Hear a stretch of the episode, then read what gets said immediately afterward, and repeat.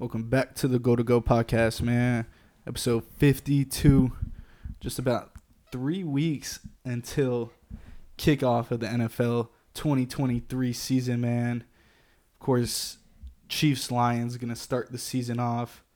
This episode, we're going to cover offensive rookie of the year, defensive rookie of the year, and coach of the year as well with MVP, offensive and defensive player of the years. We'll do those next week. We're splitting them up. And then we'll also, you know, cover little what's been going on between those Eagles and Browns, man, two of our teams. And obviously, we got one more top 10 list for y'all. Uh, it's to be running backs for this week, man. So we're to get 10 top 10 running backs uh, to finish off today's episode, man. How excited are you for this season coming up, man? Before we get into these awards. Uh, it's that time of year, man. Football right around the corner. First week of preseason already underway, so you know, getting little glimpses and peaks of what could be, you know, happening throughout the season. So it, it's fun, man. Football's finally back. We were just talking about fantasy football drafting. That's upon us. So it's always fun. Football, it's best time of year. No doubt, man. So starting off, you want to start off the awards this week, man? Sure, yeah, I'll start it off. Uh, which one? We go offense first. Yeah, let's go offense, defense, coach All of the year to finish it off. Yeah, that's how I got here. Anyways, okay, offensive rookie of the year. Um, I'm I picked because you mentioned you were you had like runner ups and stuff. So for the offense, I did. It was between two people for me. Um, I think it'll be a lot different from last year. Last year, you didn't really have the QB hype. That's why you saw Garrett Wilson kind of you know run away with the award. But this year, there was I believe three quarterbacks taken in like the top ten or like the top five. top I think five, actually, yeah. yeah. So there's a lot of quarterback hype. Uh, Will Levis, he went early in the second round. So there's some names to throw around, but ultimately, for me, my offensive rookie of the year, I picked Anthony Richardson, and this was kind of a pick just based on the upside. I mean, all of those guys are talented, and you know these NFL awards on the offensive side and the MVP, it's kind of a quarterback award. It's the most important position. So I wanted to start there. And when you look at Anthony Richardson, we saw what he did at the combine. He put up those crazy numbers, might be the most athletic quarterback we've seen at the position. And then in recent years, we've kind of seen the quarterback position evolve. And, you know, those athletes, those players that are able to move outside of the pocket and affect the game through the air and specifically on the ground have, you know, really, really gotten a lot of attention. I think it started with Lamar Jackson, him in 2019 winning that MVP based off his running ability along with his passing ability. We've seen what Jalen Hurts did last year, second in the MVP race, had the most rushing touchdowns as a quarterback, I believe, in the season. He was running all over the place. And then Justin Fields didn't really do much with his arm, but that dynamic ability on the ground. I think most rushing yards for a quarterback in a season last year got a lot of buzz. Now he's projected to, you know, be a really, really good quarterback in this league. So looking at Anthony Richardson in the athletic upside, I mean, it's all there. Even if he can't put it all the way together through the air at first, he'll be an elite dynamic athlete on the ground and he'll be in that same offense Jalen Hurts was in last year with um Shane Steichen, excuse me, coming over, running that offense for the Colts. They just came out today said he'll be their starter week one, so he'll get all the reps. It might be slow at the beginning, passing wise, the touchdowns and you know the interceptions might be high. You saw in that first preseason game, he threw that little intercept, the fadeaway interception off of one leg, but Calling I mean- that hardened, hardened pick. yeah, off the back leg, just threw it up there. It was a, a bad read, but I think Anthony Richardson, the talent is there. He only played one full season at Florida as a starter, so not a lot of reps starting underneath underneath him. So if he can, you know, get there mentally and understand the game and process the game and just get on the right track, I think his athletic ability and you know just how good he is as an athlete right now we'll be able to carry him and he can put up the crazy numbers. He could have the highlight runs. He could honestly have, you know, five, six, seven rushing touchdowns on the year. Those big 40 yard rushes. He's capable of that. And he's a dynamic playmaker. So if he's able to, you know, do all that and do all the flashy stuff for an award, I think, you know, the upside is there and I think he has a really good shot. Now the person that was between him is who I think is your pick is Bryce Young and I think he's the better pure passer and he processes the game a lot better and he's a lot more, you know, intelligent on the field. But I just think Anthony Richardson has that higher ceiling and has the highlight play ability that, you know, someone the size of Bryce Young and he isn't the athlete Anthony Richardson is. So I kind of went on the upside highlight flashy pick. So I, I'm gonna rock with Anthony Richardson. Yeah, man. Uh, obviously, my pick Bryce Young for offensive rookie of the year, and you mentioned it, IQ man, going to Bama, sort of panned out past few quarterbacks that come into the league now. Tua's shown success. Hurts, it's been to a Super Bowl. Bryce Young, Mac Jones. Mac Jones has had you know some success. He had a good rookie year. Mm-hmm. Um, we don't know about the rest, obviously, but hey, he's got an offensive coordinator now. Yeah, that is also true, man. It wasn't the best situation for him and just the scheme and obviously play calling. Matt Patricia, defensive coordinator at heart, should not. Joe been, Judge, uh, special teams coach. Joe Judge, but he he's probably better off than Patricia was. But we're not here to talk OCs right now or Mac Jones. Bryce Young, he's got the arm talent. He's got the the accuracy of quarterback you want. He's able to scramble, not like you know AR over there in Indianapolis, but he's he's able to be mobile in the pocket when he needs to escape. He can throw the ball on the run a little bit. Undersized for sure is probably you know his biggest question mark coming into the league. Kind of the size of Kyler Murray and you know company of those little QBs in the league. So obviously probably going to be some growing pains, especially in Carolina. You know you're not dealing with the best team in the league. Like they got they got a couple key pieces, mostly on the defensive side of the ball with Brian Burns, but Bryce Young expect him to make you know kind of a, an immediate impact. Might not be huge, but definitely the most NFL ready quarterback. That's why he was drafted number one overall.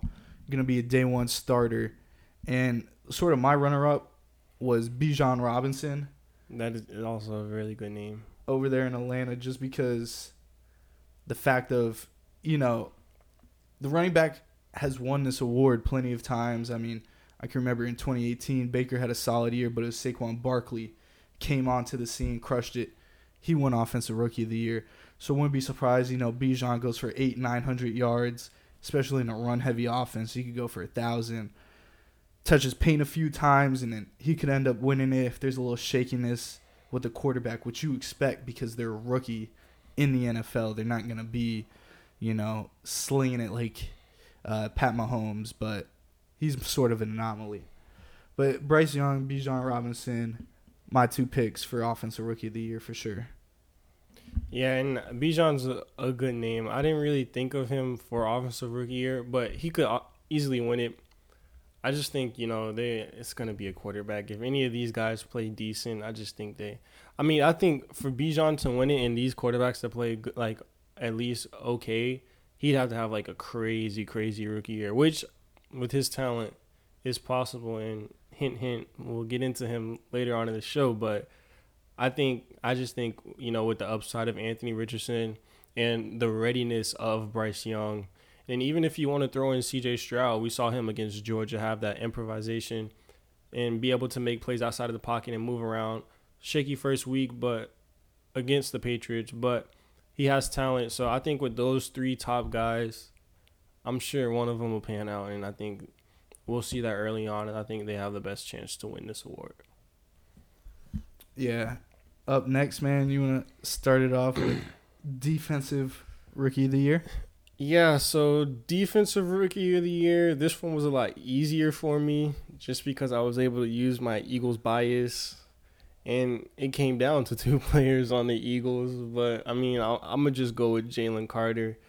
Um, it sucks what happened. He kind of slipped in the draft. He was, you know, at the beginning of the draft process, he was looked at as, you know, potentially the first player taken off the board by the Bears before they traded their pick still was you know projected to go super early. Then you know some of the character concerns and off the field stuff got in there, and he was able to fall down to the Philadelphia Eagles. So the talent is no question there. It's just, you know, can you get the consistent, you know, effort and stuff out of him? And I think on this Eagles team, the biggest thing that will help Jalen Carter, I believe, is he'll always be fresh on the field because the Eagles are so deep on that defensive line, I think we're always going to be able to see Jalen Carter at his best. He, he won't be overused. He'll be able to be rotated just like he was on that Georgia D line. He's going from one great D line to another. So we'll be able to see Jalen Carter at his best every time he's on the field. I mean, you saw his first ever snap as the Eagle that preseason game against the Ravens. That little clip went viral where he just hit a nice little inside move on the guard and got right towards the quarterback. Instant pressure reports of him throughout camp have been really, really good. He's been killing it, killing the Eagles' first team O line. Something is the or is possibly you know the best O line in the league. Showed out today and you know this week against the Browns, who have a really good O line. And I was gonna really, say you might as well say what yeah, you told they, me. They run the ball good, so talent's there. He's in the right environment, and I mean, looking at the other people like for this award you know, DBs have been really good as of late. You know, Woolen and Sauce kind of came out last year big. I was looking at some of the DBs. I was like, mm, Christian Gonzalez, he'll be in that Patriot scheme. He'll be really, really good. He's a playmaker. But I just think Jalen Carter, Jalen Carter's talent and the talent around him will elevate him, and I think he'll have a really, really good rookie year. So that's my pick, and Eagles bias. So no no Eagles bias on this side. My pick was Jalen Carter as well. And I mean, you kind of stated it, man. He's been balling out so far in camp. I was looking at a couple reports that the best rookie so far in camp, not just Eagles camp, NFL camp, might be Jalen Carter right now. So, and it's no doubt. I mean, this guy was a protected, projected top three pick, like no doubt. Bubble, it was gift wrap, and then you know the off the field issues that that's something that you know a lot of young players kind of deal with. So it's definitely not you know something that's lightly looked at, but it's something that it happens in the NFL. People make mistakes. Yeah, it's how they bounce back. Can he bounce back? And if he keeps those off the field issues, he's not gonna have a problem on the field. I mean, the dude is he he's gonna be elite at the position. Not yet there, but he, he's a dog on the field and I have no questions about his talent coming out of college. I mean, being a top three pick as a defensive lineman, you could kind of set it in stone. But my runner up, I was thinking about Christian Gonzalez, but another guy on the defensive end, I'm going with the number three pick and Will Anderson is sort of my yeah. runner up. The only thing with him, situation not as good, obviously in Philadelphia. You mentioned. Jalen Carter. He's got those bodies around him that they're sort of gonna key on key in on. And yeah, last year rookie Jordan Davis, not really a pass rusher as much as he's a run stoppers. So even on those third down packages, you could see Jalen Carter out there uh, more, and he'll be fresh as well, like you said, especially with the rotation. Still mm-hmm. got Fletcher Cox, who's gonna be you know maybe taking a little bit of a back seat, more rest for the vet as well. Yeah. So it, it wouldn't be surprising Jalen Carter, but I do like Will Anderson and Christian Gonzalez as well. I felt like he slipped a little in the draft. Tremendous size, Bill Belichick team. We know they can pr- produce corners. I mean, they do it every year almost. It seems like so. Yeah, and for the Patriots, it's always like a corner like we've never heard of or super late in the round. Like, but now they finally get a blue chip first round, really really talented player. So it it should be fun to watch how he develops in that Patriot scheme on defense. Yeah, I mean Jack Jones came onto the scene out of nowhere, so it it's Jack not Jones, Jonathan Jones, like yeah. all all these players, man. Malcolm Butler when he was there. Gilmore know. was a first round pick, was he? Um, or late maybe. I don't. I don't think he was. I think he was around two or three. Yeah. And so, it, yeah, it's nothing out out I mean, the blue. Gilmore man. was um from the he got drafted by the Bills too, so it was kind of later in his career they kind of just picked him up. But yeah, I mean they just they find ways to get the best out of their DBs. That's kind of what Bill Belichick is. His uh, mainstay, you know, he started off as a DB coach, so that's where his history is. So that that New England secondary is always going to play, you know, above his talent level. So I don't think they'll they'll be they'll be all right in New England. You want to go ahead with coach of the year, man? All right, coach of the year. This one was interesting. There were some names I could throw out. Um, I was thinking, you know, Andy Reid's always a name that's going to be up there, but I kind of think at this point, him and Mahomes kind of have that LeBron effect where they're just always so good. It's like, can we just Voter give it to some, fatigue? yeah, yeah? Can we just give it to someone else? You know, kind of like how LeBron was robbed of his MVP in uh, what was that 2018 by James Harden. How? Yeah, so uh, Harden to yeah. rob him, man. had to get our Harden straight in there. But yeah, voters fatigue. I don't think it'll be, um, Yeah, I don't think so. yeah, unless the Chiefs go like undefeated, maybe then yeah, you won't have a choice. But there were a lot of names. There are a lot of new coaches moving around, int- like interesting teams set up to do well. Um, but for me, I picked a name that I'm familiar with and a team that I was high on since last year. So I'm gonna go with Doug Pederson, man, for the Jaguars.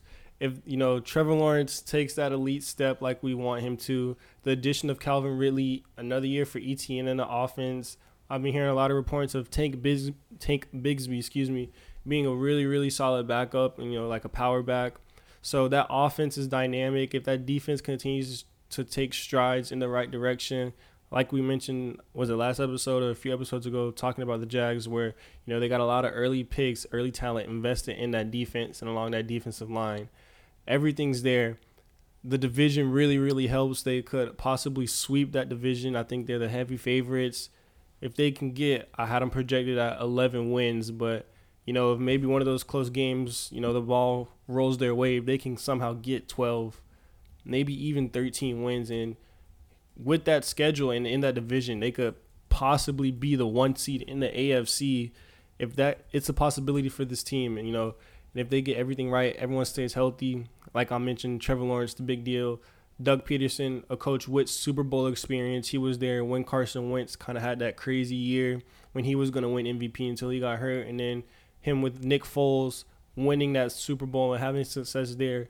Doug Pederson's a really, really good coach. And it seems like those guys down there in Jacksonville really like to rally around him and he gets the best out of him. So I think Doug Pederson and Trevor Lawrence can be a really, really successful coaching and quarterback duo for the foreseeable future. And I think this season will be the start of that. And I got him winning coach of the year. No, no other runner-up honorable mention from you. Um, I mean, this was just the first name that came to mind. If you want to look at, um, I don't know. I just think the Jags are set up Okay. like they have the best. I mean, you, you like need to give everything is name. right, but I'm I just got Doug Okay. Pederson. I mean, you could say runner up or who you think. There's a lot of coaches like I mean, Yeah, I, but no, I I just I just think Doug Pederson they have the best chance in my opinion. But I mean, listen, if you want to give it Mike You- McDaniel's maybe, you know, the Dolphins, that offense looks good and Tua stays upright. They can put up a bunch of points. They can win some games. It's tough. I mean, listen, Nick Sirianni and the Eagles, they were just in the Super Bowl. If they have another successful year, Kyle Shanahan, if he figures out what's going on there at quarterback, like apparently it's Brock Purdy. no question. Yeah. So what? What, you, what was his He, would, he said he would have to like melt on the practice field or something like that. Yeah, so I mean, the the 49ers will be really good, but I'm kind of looking at, you know, whereas Brian Daboll last year and the the Giants kind of came out of nowhere and they took that big leap where I don't think the Jags were as bad as the Giants were taking that leap, but I think they have the chance of all the teams that'll be good next season, you know, taking that next leap. And I think, you know, seeing that progression of the Jags will kind of help him get over the edge. But there's a bunch of deserving coaches. Like, I mean, every single year, like Mike Tomlin, he's kind of like in the same Andy Reid category where the Steelers in that roster isn't good, but he wins games, bro. Like Mike Vrabel, Never the- been under 500. that bro, like that's the thing. Like Mike Vrabel and the Titans, like that roster. I mean, who's doing as much as like not a lot of coaches can coach those that those rosters, you know, to those records. I mean, he's a really really good coach, one of the most respected coaches in the league. But I just think you know, Doug Pederson and the Jaguars are set up to have the most success. Okay. Well, it came down to two names for me, and I honestly, you mentioned my boy Mike McDaniel. I'll, I guess I'll put him for runner up for for our sake. I'm gonna go runner up first. Both of these coaches had the same record, nine and eight last season. Mike McDaniel, obviously first year, they were off to a hot start. Tua gets injured, they slow down a little bit. They finally get a playoff berth since the first time since what 2016. What was that year they played the Steelers? It was the year they played the Steelers and Matt Moore was Matt Moore, quarterback. the hit hurt around the world. Yeah, it hurt around the world for sure. Who was that? That was what's his name? Uh, um, it was the linebacker, him? I fr- it was Bud Dupree. Bud Dupree. Yeah, Yeah. he laid out Matt Moore. Yeah, That, that's nonetheless, Shit man. They just stacked. stacked never the forget that hit, box. bro. You want to tell a story or what? I mean, it's not really much to say, bro. I was just taking a nap during the game. I heard a loud hit, and I was like, that was an accident outside the window or whatever. But then I just see the replay of Matt Moore getting killed. I'm like, oh, shit woke me up. yeah, so that woke you up, man. The last time the Dolphins went into the playoffs, haven't won a division since 2008. Shout out Tony Lippett, man. I know some oh, Miami Oh, fan knows can- Tony Lippett out there, but Yeah, we can go on and on about that game. yeah, other than that guy, I mean, AB I mean, was if you him, bro. if you're not a Dolphins fan, you should not know that guy. Yeah, AB was killing him. Special teams was killing him. Jump. Jump over the line for that field goal. Big momentum swing. Tony oh, Lippett, man. Listen, I don't knock anybody on their career. Take this as a joke, but you should have stayed out wide receiver, fam. Fam, that was the game where I just had to admit I was wrong and X was better, bro. Because up until then, bro, I was like, bro, yeah, you Tony to was the guy, freezing bro. cold take. Tony Lippett was better than Xavier Howard. See a, how that went down. I wasn't believing, man. Sorry. Any, anyway, let's move away from that dreadful game. yes. Coach of the Year, Mike McDaniel. Last time they won the AFC East was 2008. I believe Chad Pennington was the quarterback at the time for the Dolphins. Wow. Won in the playoffs, lost, of course. to the Ravens, right? Yeah, I'm pretty so. sure. Yeah. And they haven't won the division since last year. Wild card berth at nine and eight. Skylar Thompson, quarterback. Not the best situation. They're one play away from being the Bills in the playoffs in Buffalo. Very hostile environment. You put Tua on the field, maybe a different game. But this year, you know, hopefully, fingers crossed, team stays healthy. Mike McDaniel should be in that conversation for coach of the year, especially if they win that first, uh, the division for the first time since 08 be a huge accomplishment for a Miami coach. But my coach of the year, man, I'm going to a guy that did coach Miami and a guy that I didn't believe in when he first became the head coach of the Detroit Lions and Dan Campbell. Dan Campbell, he's got these players bought in, man. He's always been a player's coach and energizer. And the guys in Detroit love him, man. So you can't you can't deny the word out of locker room.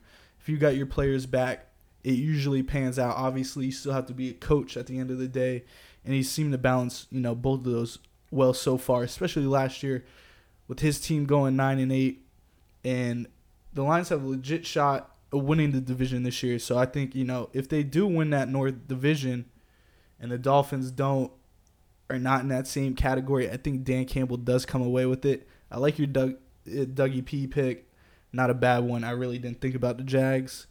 But I mean, Dan Campbell, all the abysmal years in Detroit, all the sad years of Megatron and Matt Stafford and not being able to win much. Dan Campbell brings it in. Jared Goff, established quarterback, kind of a revamped organization with some life in it uh, in Detroit. So, you know, he's looking to change the culture and kind of already has. He continues to do so. He's definitely going to be in that conversation for coach of the coach of the year, and he's my pick uh, for the 2023 season. Yeah, that's a that's a good pick, and like how you didn't think of the Jags and Doug Pederson, I didn't really think of Dan Campbell, but I like it. It's kind of I feel like it's been like a kind of a build up from last season because they were on Mhm. Hard Knocks. We got to you know see how he's like the ultimate players coach, and there was a little bit of hype, but we knew the Lions weren't gonna be really that good last year.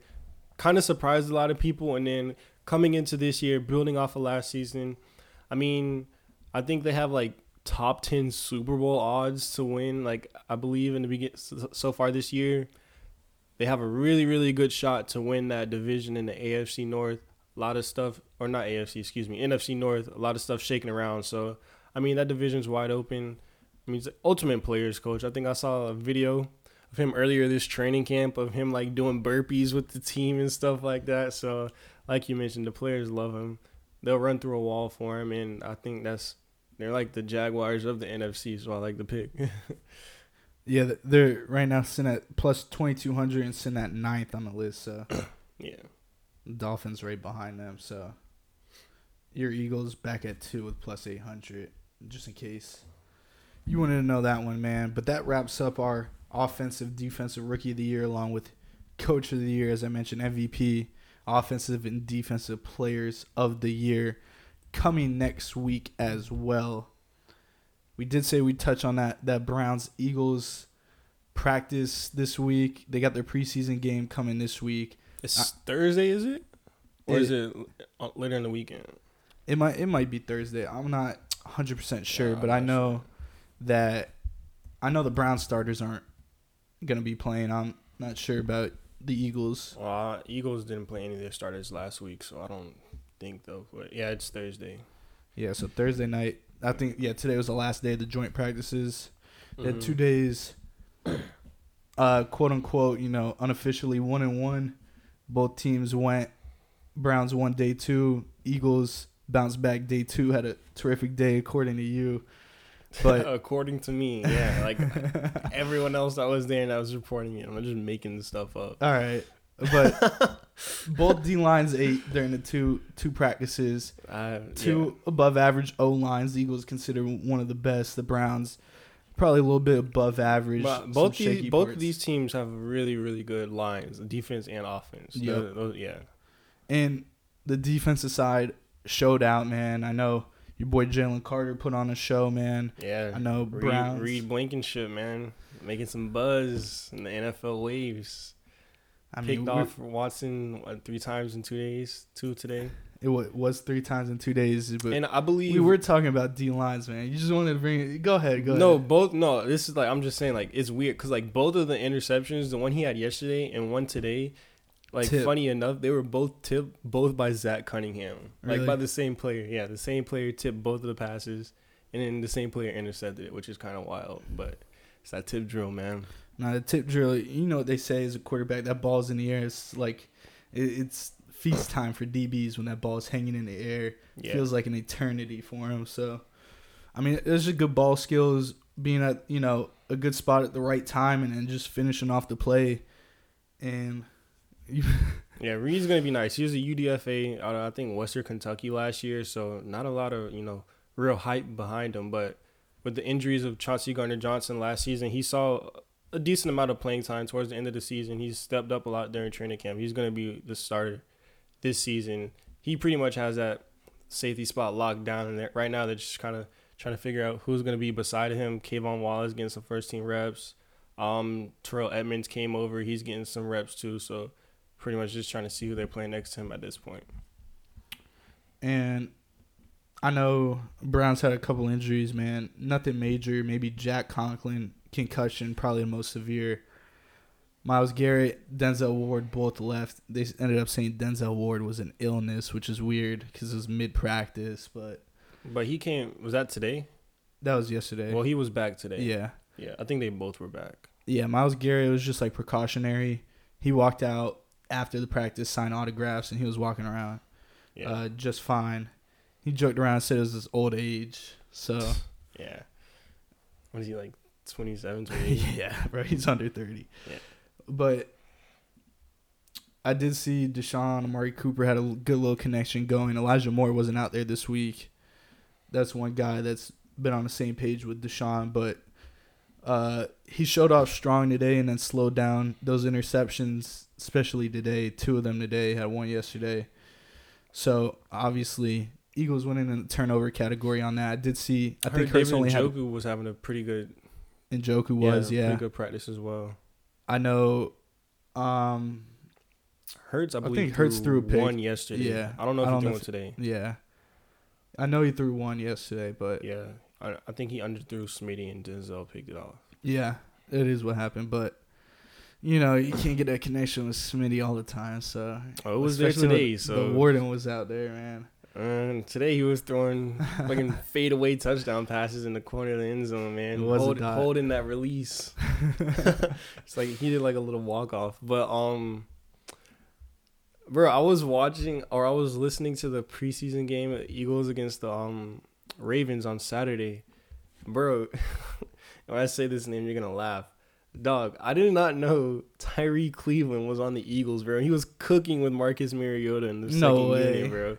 Yeah, apparently he's been having a really strong camp. Like, bro, I was You didn't listening. even know there- Jill was on the team. or like, bro, he was getting like he's like the fourth string, like not even, bro. He's like fifth or sixth on the roster, bro. Like I've been seeing like hearing no shot. reports, nothing at all, bro.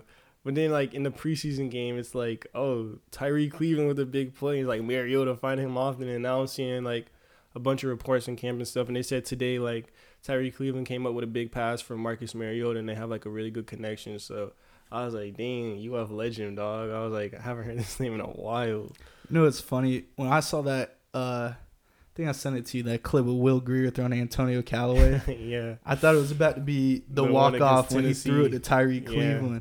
Absolute track speed down the field, man. Tyrie Cleveland, very talented coming out of UF. Wasn't he on the. Browns? Did he play on the Browns? I think he was low key like undrafted or uh, yeah.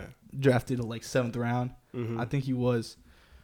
Maybe nah. I know Antonio Callaway obviously. yeah, Antonio Browns. Callaway. Yeah. But I like Tyrie Cleveland watching him at Florida. Uh, let's see, man. Yeah, Cleveland was selected by the Broncos in the seventh round. Oh, the Broncos. Yeah, the Broncos. Okay, that's. Um, yeah, he played for the Broncos for two years, and now mhm. the Eagles. Yeah, I knew it was like an orange team. But yeah, he's. I mean, it's just tough because the Eagles have so many receivers. But he's looking like could probably you know make the roster or practice squad at least. But I mean, right now he's looking like he's looking like our number six receiver. Yeah, no doubt. But I mean, not much you can really go off for you know pra- the camp joint practices. Man, is really about the quarterback and the skill positions. Kind of. I mean, obviously D line. There's a lot of sacks that might happen, might not happen. You, hard to judge those and stuff like that. But overall, I mean, I was happy with what was coming out of Browns camp. I know you're probably happy with what was coming out with Eagles camp For sure. both teams brought good energy, you know, and expect both these teams to compete during the regular season. The main thing for me, I know the Eagles play the Dolphins this year. They don't play the Browns, but Yeah, they May- play the Dolphins at home. maybe see Oh, them in a I little think Super that's Bowl. one of the games where we're in the Kelly Greens too. Oh, oh it's for gonna real? be tough. Yeah, might be the first game we wear them actually. Kelly Greens, man. Ah, anyways, got any other comments on the joint practices? Nah, nothing much, man. I mean, we'll see during the preseason game. Like, I doubt. I don't think any of the Eagles starters will play. They didn't play any in the week one, so we'll probably see Mariota get the start. Although Tyrie Cleveland. Tanner McKee looked a lot, lot better than Mariota. He looked really good coming out in the second half, commanding that, what, second or third unit at this point. But so it'll be interesting to see who gets the start. But yeah, I, I'm sure none of the none of the big names will play. I don't think they played in week one, so probably just try to get more reps for the young guys and guys on the bubble. Still trying to figure out, you know, roster spots and who's gonna make the team, who can step up. So, like you mentioned, uh, I mean, it's just football at this point. You just want to watch it. Well, the second best quarterback to ever grace Cleveland uh, in the past decade will be starting against them. So, shout out to DTR, man. He'll be out there balling. Coming Throw from. Watson's job, man. I heard he's been balling for real. Nah, DTR has been balling. Uh, Should have put him down for rookie of the year. uh, I don't know Watson gets that, hurt man. week one. All right, let's calm it down, buddy. Then DTR carries the Browns. I mean, I'm fucking. Bam! with If he wins offensive rookie of the year, you'd be ecstatic. Like, even if it is Hopefully at the doesn't con- expense of it needs Deshaun con Watson. man. Anyways, man, but DTR has been balling. It's a sort of known thing. Browns quarterbacks flip off that commit that Washington sideline. Is I guess it's just a Browns thing. J- Johnny Football did it back in the day, and DTR did it in the preseason game last week. Don't ask me why, man, but it happened. Anyways, a game coming up this week on Thursday, week two of preseason, and then with just three weeks left, I mean, we're getting right there to the start of the season. we're excited, man. But nonetheless, man, last top 10 list we got, we're going to take it from 10 to 1. You might as well start us off this week with the top 10. All right. And we kind of talked about how, like, before we started recording, whereas, you know, the receivers and quarterbacks, it was a lot. You know, there was clear, you know, talent where it's like, all right, there's a few names I can throw in here, but I mean, running backs down the list, it kind of got a little cloudy, man. It's like, ah, just got really top 10, like a lot of stuff going on. I just think it's because of, you know, at this point in the NFL and where we are, the life cycle of the running back, it's so short these guys, you know, you see what's going on in the media, fighting for those contracts, not getting paid, holding out. So these guys' careers don't really last long. They're trying to take advantage of it while they can. So, but that being said, it was kind of it was kind of tough to find. You know, there there was a mix of you know some staple veterans, some names we know, and then a lot of young guys, you know, rising and coming up. But to kick it off at number ten, I went with Rhamondre Stevenson, man, up there in New England last season we kind of got to see, you know, him showcase more as the number one running back. His entire career there in New England, he's been splitting carries with Damien Harris. They've always had a committee in New England, and they'll continue to have one with them just signing Zeke. So Rhamondre won't be, you know, the star. But with um Damien Harris getting banged up last year, throughout the season, towards the middle and the end, Rhamondre was, you know, three down back. He can catch the ball out of the backfield. And for Mac Jones in that offense where the weapons on the outside are kind of, you know, under, you know, league average, not the best. Rhamondre Stevenson has been a really, really good weapon for him. Kind of a safety valve, running the ball. He's dynamic. He's elusive. He can get out in space. He can run through you and around you. In today's day and age, a lot of these backs they got to be able to, you know, catch the ball out of the backfield. I think he had like 60 receptions or something like that last season easily catch the ball out of the backfield. Mac Jones not known for having the strongest arm, so that check down when it's there, it's Rhamondre catching it. I mean, I think he could be a lot higher, and I think he definitely has the talent to be, you know, a workhorse three down running back. But that's just not how they do things in New England. It's always a committee. It's always been. Even back when you look when they had like LeGarrette Blunt, James White, mm-hmm. and all these, you know, Danny Woodhead, all the all the other running backs. It's always a committee. But I think Rhamondre Stevenson is a really young talented running back who has shown flashes that he can do it all. So I got him at number ten.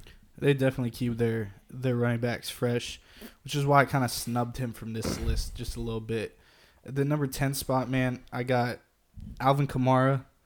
You know he's suspended for a couple games, but expect him to bounce back. Last season, a little bit of a down year. We know what he can do. Uh, dual threat running back can run out the backfield, definitely catch passes up there with the most elite pass catching running backs for sure.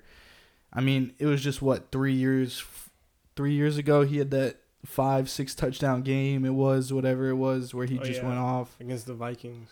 Yeah, so mm. Alvin Kamara, we know he could be potentially a top five back in the league, and that's kind of why I threw him at number ten on this list, just because, you know, it still is Alvin Kamara. He's done this before, and expect him to kind of bounce back, especially after that last last season where he didn't play the full season either, but now we kind of expect him to get full circle after what is he suspended two or three games? Three. Three. So he's gonna miss three games, but expecting to turn it around this year and get back to his old version of himself. Yeah, I've been hearing that he's been really, really balling in camp, and I also heard like apparently like because you know the reason he was not as good or as efficient last year I guess there was something wrong with like his I don't know if it was like his foot or leg, but apparently like the muscles like in his lower body and his leg or foot like just they weren't properly aligned. So I guess he got that fixed or whatever. I'm not sure how that happens, but yeah, the reports coming out of the Saints camp saying uh, Kamara's been looking really really explosive and he's looking good. But for me at number 9 coming in, I mean, like it felt kind of like weird putting this player so low, but I think talent wise he can be a lot higher, but I think he's just which is also really weird. Like going into a lot of these running backs, like you got to take into consideration their their situation, like what's going on. Like, will they even play? Like, what's happening? At number nine, I got Jonathan Taylor. Man, what was it? Two years ago, led the league in rushing. We know how good Jonathan Taylor uh, is as a talent, but was banged up last year. Apparently got banged up again during the offseason. His ankle's not 100% healthy. Holding out with the Colts. Apparently wants to be traded. Told the Colts that he's not coming back until he's fully 100%. So clearly he's still banged up. Just a lot of question marks around Jonathan Taylor's situation right now. But as a talent and as a pure runner, Jonathan Taylor is one of the best. Super, super fast, runs downhill, can run through you catches the ball a little bit out the backfield, but isn't as versatile as some of these other names. But I mean, as a pure talent, as a runner, it doesn't get much better than Jonathan Taylor. It's just his situation right now. Everything going on around him is why I got him knocked down a few spots. No doubt, man. Number nine for me, I got someone who's, in my opinion, a little bit undervalued at the running back position, but I guess all these guys are undervalued. yeah. I got Aaron Jones over there in Green Bay, man. Mm. New quarterback another dual threat talent in uh, Aaron Jones, a guy that can really catch it out the backfield. He's due for you know maybe 500 yards this year with Jordan Love at quarterback out the backfield, and he's definitely could be a thousand yard rusher as well. But you know, splitting time with AJ Dillon probably won't see as many carries, but he's gonna be that passing down back for sure, like he always has been. And he's in the open field. I mean, he's just a pure runner, and he's hard to bring down in that open field. So Aaron Jones at nine, just like kind of like Kamara, dual threat. Expect him to have a big year, especially with Jordan Love. You're not going to be pushing the ball down the field, you know, like Aaron Rodgers was, mm-hmm. but he's that check down. You could hit him at the backfield if you want. If you need to hand it off, I mean, he's there as well. He could do it all. So Aaron Jones, a little bit undervalued. Got him at that nine spot this year, man. Yeah, that was a name where I was I was contemplating, bro. He, but he didn't make my list. I the only thing with him is like you mentioned, one AJ Dillon there.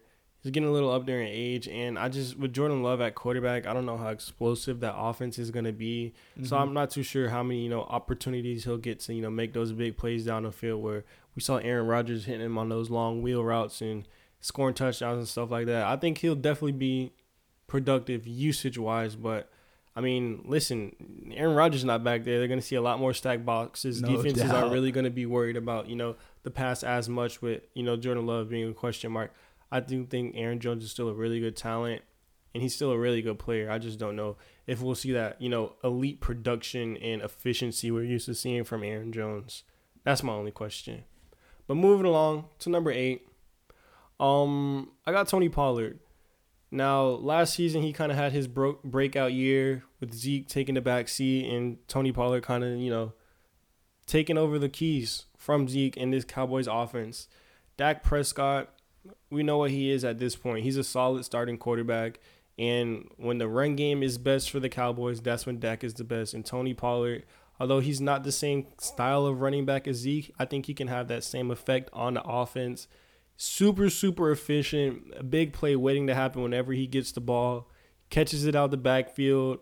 Once he hits that corner, it's like no one can catch him. Seen it firsthand against the Eagles.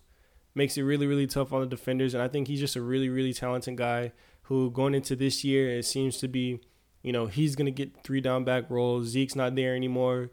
It's looking like he's the finally the number one starter. You know, after two or three years sitting behind Zeke, waiting for his turn. He finally gets in. I think Tony Pollard has the talent to take over the keys of that backfield and be successful. So I got him at number eight. I mean, I'm not even gonna touch on it. You just took every word right out of my my mouth. I got number eight, Tony Pollard, as well. So just for all the same reasons you just touched on. I mean, kind of finally getting that RB one roles. We're gonna see what he's truly made out of, but he definitely deserves to be on this top ten list. Yeah, and then moving along, number seven, I have Austin Ekeler. Now he's been, you know, over the past couple years, a guy that's been just he has a nose for the end zone. I think like 20 touchdowns last year. We know how good he is out of the backfield as a receiver. Catches a ton, a ton of passes. One of, I mean, Justin Herbert's favorite, you know, safety valve, especially last season when you know injuries came to Mike Williams, injuries to Keenan Allen those guys in and out of the lineups. When they weren't there, Austin Ekeler was, and it seemed like every single game, Justin Herbert looks for him out of the backfield. He's a really good runner too. I think he's undervalued as a runner just because of how good he is as a pass catcher out of the backfield. But has really good vision, super elusive. He does that nice little spin move. And like I said, man, he just has a nose for the end zone. He scores touchdowns all the time, whether it's on the ground or through the air. I think Austin Ekeler might, I mean, outside of a name we'll touch on, he was probably the best pure pass catcher running back in the league. So I got him at number seven. Yeah, last year Ekeler. I think he had like 90 some receptions. Three games with double digit catches. He went 12, 11, and 10. Yeah. He's had 15 in in a game before in That's 2019. yeah. He went f- against the Broncos, 15 receptions, 86 yards. But that game last year against Seattle, he had 12 catches, 96 yards for an average of 8 yards a, a catch out the backfield is insane. So, hmm um at my number 7, I got the guy who you had a little bit lower on the list, but it is because of that question mark in Jonathan Taylor and he could easily be in that top 5 conversation. But you know he kind of wants to be traded after you know Irsay said well, we're straight up not paying this guy, and Taylor's like, oh, I really don't want to play for this owner. Like, mm-hmm. understandable, of course, but we we saw the last time a running back held out at his position. I don't know if that's something he want he wants to do, man. Oh, man. Yeah, so I mean, we'll we'll see with Jonathan Taylor, but one of the best pure rushers in the NFL, and there's not you know many of the just pure downhill rushers. I mean, I think there's only three on this list that are pure downhill rushers compared in that Jonathan Taylor conversation. He's one of them when he has the ball in his hand. Had a bit of down year last year, but I mean, just the usage he's and the system up, he was yeah. in, like, I mean, what can you expect in that situation? So, number seven, I mean, I hope to see him on the field. One of the best running backs in the league would be, you know, a shame if he sat out the whole year for sure. Facts. Uh, all right. So moving on to number six. This was like you know, one fun pick I had, man. At number six, I got Bijan, man. Bijan Robinson. Left him off the rookie of the year list. Yeah, I got him as, but that just shows you the importance of quarterback and running back. Top six running back, but Kicker yeah, can't get a can't get a rookie of the year vote. Um, listen, man, you you kind of touched on it when you talked about him earlier, but we've seen these young guys come in at the running back position and produce early. We mentioned you talked about Alvin Kamara, his rookie year. He was super super productive catching the ball. We've seen, you know, Saquon Barkley. He had that big year in 2018. Ezekiel Elliott in 2016 when he came on the scene. I mean, you can keep going. Christian McCaffrey, Leonard Fournette, all of these guys had were able to produce as soon as they came into the league, and I think Bijan Robinson is in the same class as these guys. Coming out of Texas, I think he averaged over like six yards per carry.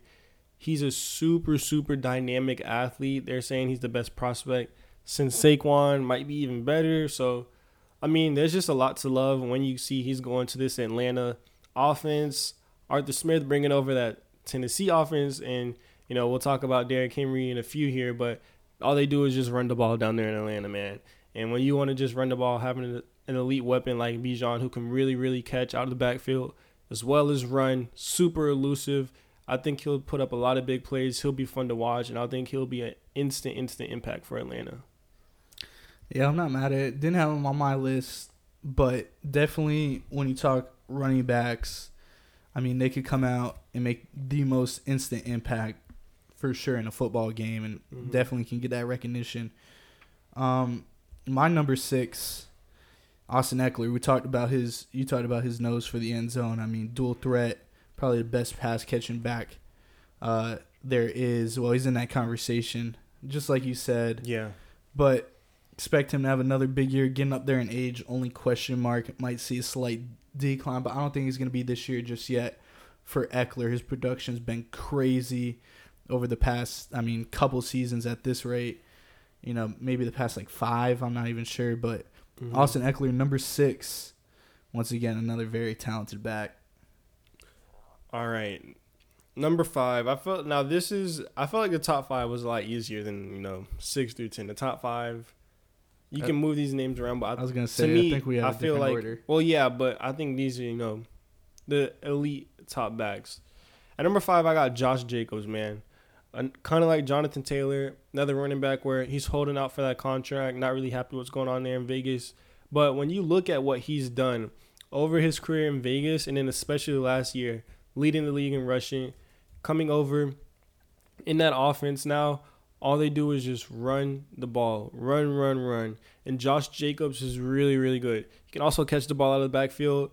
Remember him coming out of Alabama that one that big game against Clemson when he caught that pass and ran the dude over right at the end zone. when he was at Bama, he was more of the pass catching running back, and because they had um, bro, who they had uh Najee, and he was more like the down the hill pure runner.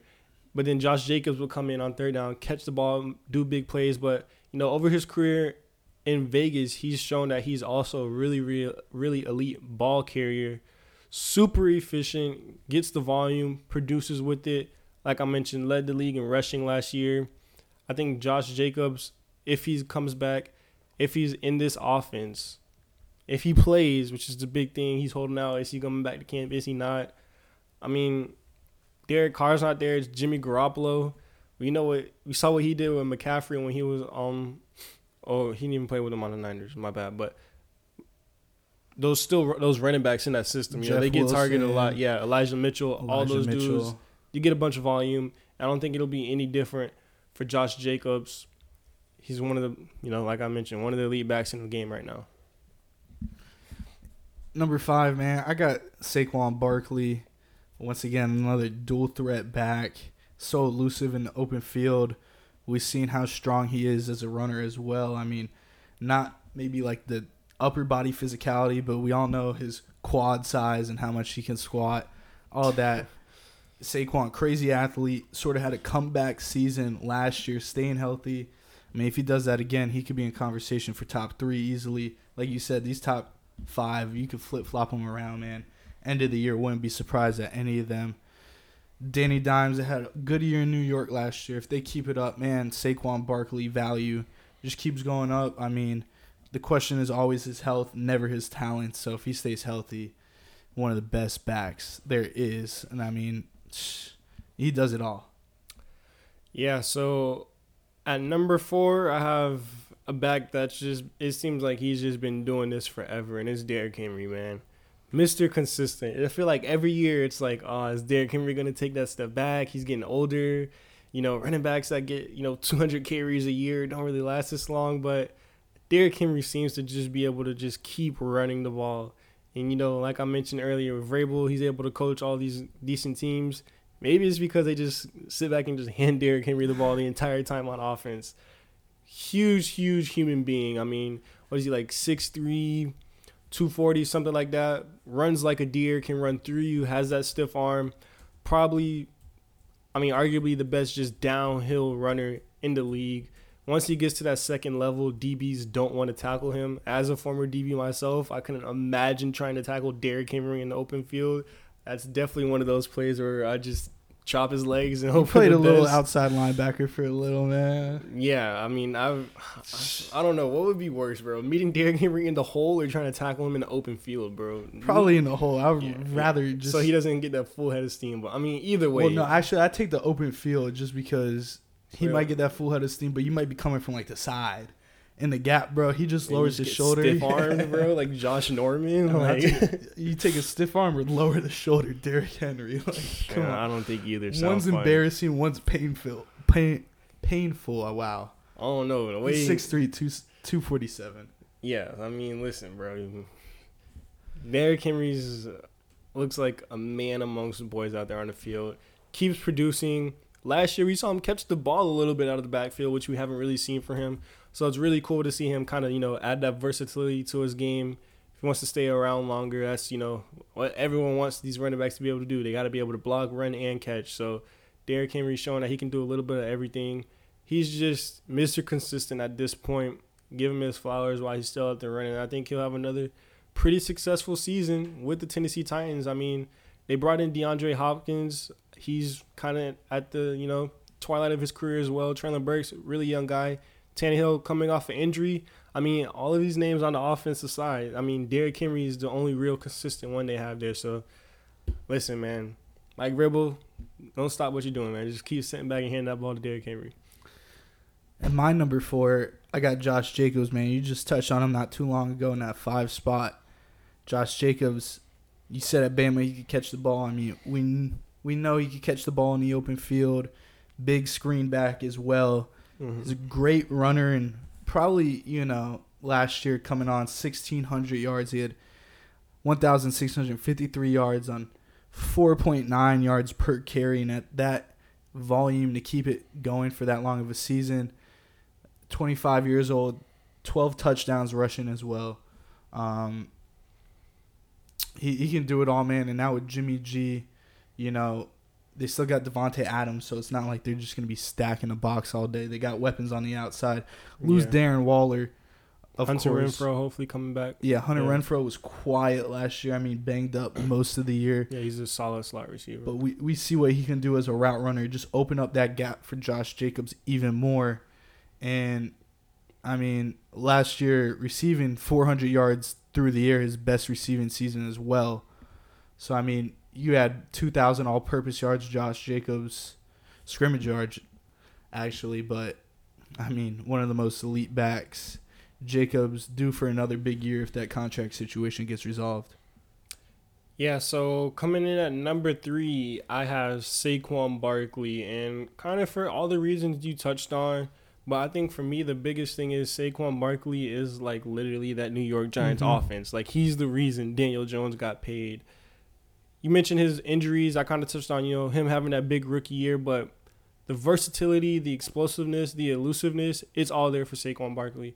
We've seen him, you know, catch those screen passes, catch the ball out of the backfield, make a man miss, and then fly down the sidelines. I mean, you know, being a fan of the Eagles and playing him twice a year when he's healthy, I is you can just see how dangerous and how electric he is on the field with the ball in his hands.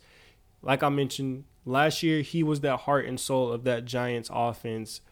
They were run heavy. They leaned into what they do best, giving Saquon the ball, running that play action. You know, getting Daniel Jones out of the pocket, moving him around, kind of just you know leaning on Saquon Barkley to make Daniel Jones' job easier and ultimately having his best season and you know getting that contract and it's kind of messed up where it's like okay yeah we'll give Daniel Jones all this money but Saquon Barkley the person who our offense is based off of and who you know made our quarterback's job easy we won't be paying you. So kind of like it's like a theme for all these running backs at this point contract disputes although he did just get you know off the they I think they reconstructed they re like fixed his contract or whatever, but no no more holding out for Saquon, off of the tag, but still on like a short one, maybe two year deal.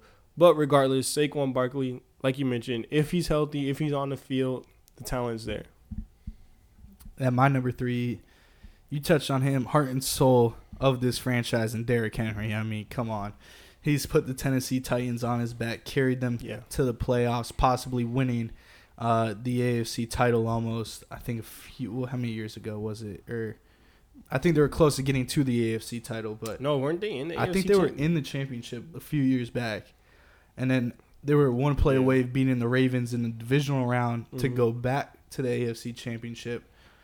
Obviously, didn't happen, but regardless, actually, I think that was a wild card weekend.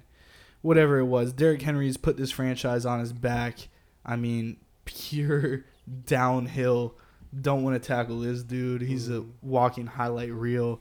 Yeah. Uh, opposing defenses Especially when he plays those other teams in his division, bro. It's like I mean, always, Jags always killer. the Jags, like- the Texans. Like he's running off big. Yeah. I mean, you That's play him twice a year, and I I know they sit in that film room. and They're like, "Damn, we gotta go against Derrick Henry again." Like yeah. defenses are not rocking with it. Eight man boxes. I mean, he's the reason these guys stack the box. And I Mhm. mean, even if they had a passing threat, I still think they would try to stack the box as much as they can, just because is this dude's going against a five man box or six man box. I mean, it's just matchup nightmares for Derrick Henry all day, and it's Yeah. easily time for him to feast. And we you mentioned him catching the ball at the backfield. I mean, just then getting Derrick Henry outside with the screen, getting second level, going downhill against the DBs. That's when it, that's when I wouldn't want to be a safety trying to tackle him. That's for sure. But Derrick Henry at that number three spot every year for the past since he's been in the league, he's been a top five, probably top three. This is probably the lowest I've ever ranked him, but Mm-hmm. top running back. All right, number two. Let's ruffle some feathers. Specifically, I already, I already saw your list, bro. So I already knew this was coming. Listen, Nick Chubb, I had him at one, but I mean, I just I had to put McCaffrey ahead of him. But I mean, listen, that's no slight to Nick Chubb. I think he's the best pure running back in the league. I think what does he average over five yards per carry in his career, and it's not like he's getting 10, 8, 12 rush like attempts a game. They feed Nick Chubb the ball. Nick Chubb gets the attempts, he gets the volume, and he's still super efficient he still produces. I feel like he's been one of the most slept on players in the league. Finally getting some love now, where a lot of people do consider him to be the best, if not the best, the second best, or one of the best runners in the league. Super consistent. That Browns offense, you know, ever since he's came in, has just kind of been, you know, catered to around him. He's been their best player on offense, pretty much once he stepped in. And Nick Chubb, I'll let you talk about him because that's your guy on your team. So you know a lot more about him and you know that Browns team. But as an outsider, it's just he's fun to watch run the ball. Like it always looks like he's gonna get tackled for two yards or maybe a loss, and he just ends up you know creating five or six yards or getting a first down. And he never seems to go down on the first hit. Super super good after contact, really good at balance and. I mean, if it wasn't for McCaffrey being literally a receiver and running back, I would have him at one. But Nick Chubb, one of the best backs in the league. He could be one if he's your number one. I wouldn't really care. He's been my one before, but I just think McCaffrey and the system is better. But yeah, Nick Chubb is super good. Well, at my number two, I got CMC at number two for sure. And sort of like Saquon, if healthy, this guy, dual threat, and his ability in the open field to just be elusive and one of the hardest guys to wrap up and just tackle. I mean, it seems like every time you think you got him, he goes right around you, and he's a hard runner as well. I mean, he's quick and shifty, but he's a hard runner, and he can get downhill very quick. I mean, the dude can do it all. Probably better pass catcher than he is rusher, but he's still an elite rusher. Like, not knocking his rushing, it's just he's that good in the open field. We saw the Niners use him at wideout a couple times in a couple sets. Even played quarterback. I was about to say against the Eagles in the NFC Championship. He could do it all, man. He's I, I love watching him when he was at Stanford. He was one of the most electric players in college yeah. football. Continued it in the NFL. I mean, this is your dude number one. I, am not mad at it. This guy's uh, ultra talented. So CMC at my number two for 2023 bags. Yeah, I mean, my number one guy, CMC, Christian McCaffrey, you pretty much touched on it. I mean, the ultimate versatile weapon, man. He can do pretty much anything on the offensive side. He'll block for you, he'll catch, he'll run the ball, he'll even throw it. I think he's thrown a couple touchdowns or a couple passes in his career. We've seen what he can do in Carolina, but it was just really, really fun and amazing to see how they unlocked him in San Francisco last year reports coming out of camp I've been seeing, I think they said he's getting more snaps at receiver in the slot this year than he is at running back so far during training camp, which wouldn't surprise me. But regardless, if Christian McCaffrey's on your team, if he's on the field, he's a playmaker. And, you know, the 49ers, all those playmakers and ball carriers and receivers they, ha- they have on that team makes it possible for a quarterback like Brock Purdy, like Jimmy G, not Trey Lance, but those guys to be successful in the league and produce. So, I mean, you just can't say enough about what McCaffrey is capable of on the field, and you pretty much covered all. I think he's the best running back in the league right now. Let you go, let you get your moment with your guy, man. Yeah, Nick Chubb, man, my number one pick for running back, just the ultimate professional. You don't hear about him. He's not flashy. He's not in the media, just because of his personality, man. He's not an expressive player. Only only guys in Cleveland really know, you know, if you're Browns media, like his personal side. He doesn't care about any of that flashy stuff. He's a DC nerd. Calls himself Batman. Like game day, you'll see him post a little Batman picture. But you know, this camp. He's been smiling around, seeing his old teammate Greedy Williams in that Eagles joint practice. They're exchanging some words and whatnot, but Nick Chubb, he'll just look you dead in your eyes and just run you over. I mean, you mentioned it. Dude's a bowling ball. He's not, you know, the size of Derrick Henry when it comes to height, but is probably just up there with ability to take down uh, as a pure runner. I mean, it's so many times where you think it's that two yard gain, just like you said, and he goes breaks it. I mean, some of his best highlights is him breaking a tackle and then exploding, you know, down the field. It doesn't look like he's running hard, but he is. And he could get up there with speed. Not the fastest guy, but it just looks like he's running slower than he actually is. And you see him outrunning defenders and just not getting caught. So obviously you got to be running pretty fast to outrun DBs. um, I mean, he's had a thousand plus yards for every year he's been a full time starter. 2018, he was the backup to Carlos Hyde to start it. Finished four yards short of a thousand. Last year, 1,500 yards, 12 touchdowns. And the weakness of his game was that pass catching. Had his best uh, pass catching season, sort of, or one of. I mean, he had 239 yards with a touchdown, but I mean, you started seeing it later in his career of him becoming more of a pass catcher, sort of like Derrick Henry. Mm-hmm. They lose Kareem Hunt, expect Jerome Ford to kind of get that third down back work, but Nick Chubb as well. They use him in Cleveland, but they have preserved him very well. I mean, I don't think there's many times where he's touching the ball 30 times, but he'll touch the ball 18 to 25. And I think when Nick Chubb touches the ball 20 plus more times, the Browns are uh, plus 70 win percentage. So when he touches the ball 20 plus times, it's like the Browns are going to win. Mm-hmm. He had almost 700 yards after contact last year, 695. And so only 900 of those yards were untouched uh, before contact. I mean, Nick Chubb, I could go on for days, man. I know Cleveland loves him. He's just the most dominant back, underappreciated, sort of getting that, that value now this year, but still not where he needs to be. But th- that's one guy that really doesn't care what anybody has to say. He's gonna go out there, compete, man, and put the team on his back like he does. So Nick Chubb, number one for me, and I know you probably want to go back and say the top ten out again. Yeah, you can go ahead and do yours. Um, yeah, at my number one, man, I got Nick Chubb. Number two, CMC. Three, Derrick Henry. Number four, Josh Jacobs. Five, Saquon Barkley. Six, Austin Ekeler. Seven, Jonathan Taylor. Eight, Tony Pollard. Nine, Aaron Jones. And ten, Alvin Kamara. Yeah, and my top ten was one CMC, two Nick Chubb, three Saquon, four Derrick Henry, Josh Jacobs at five, Bijan Robinson, the rookie, coming in at number six, Austin Ekeler at seven, eight Tony Pollard, nine Jonathan Taylor, and Rhamondre Stevenson rounding it out at number ten. It's gonna wrap up our top ten running backs list of the 2023 season, man. Let us know y'all top ten uh, in the comments as well if y'all rocking with these lists or not. But regardless, man, episode 52. Any last comments, takes, concerns, anything like that? Nah, man, I'm ready for the season to come. No doubt, no Right. doubt, man.